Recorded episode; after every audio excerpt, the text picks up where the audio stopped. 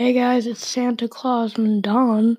Christmas is almost here, and so is apparently the worst Star Wars film of all time. Seriously, that's what people are saying. Anyway, Mando Episode 6. Here, guys, I want you to humor me.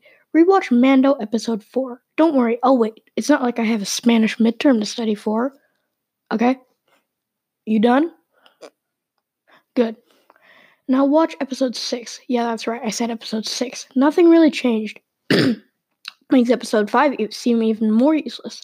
Uh, also, all this stuff is my own criticism. If you see an opinion like this anywhere else, that is completely by coincidence.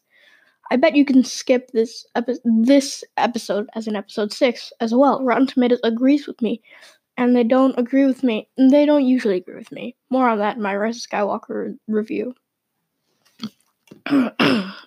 Excuse me, one second. Anyway, this episode is baseline Star Wars and is a Clone Wars episode. Baby Yoda had the cutest scene ever. I hated all the side characters. Gungans get roasted, and also Satan.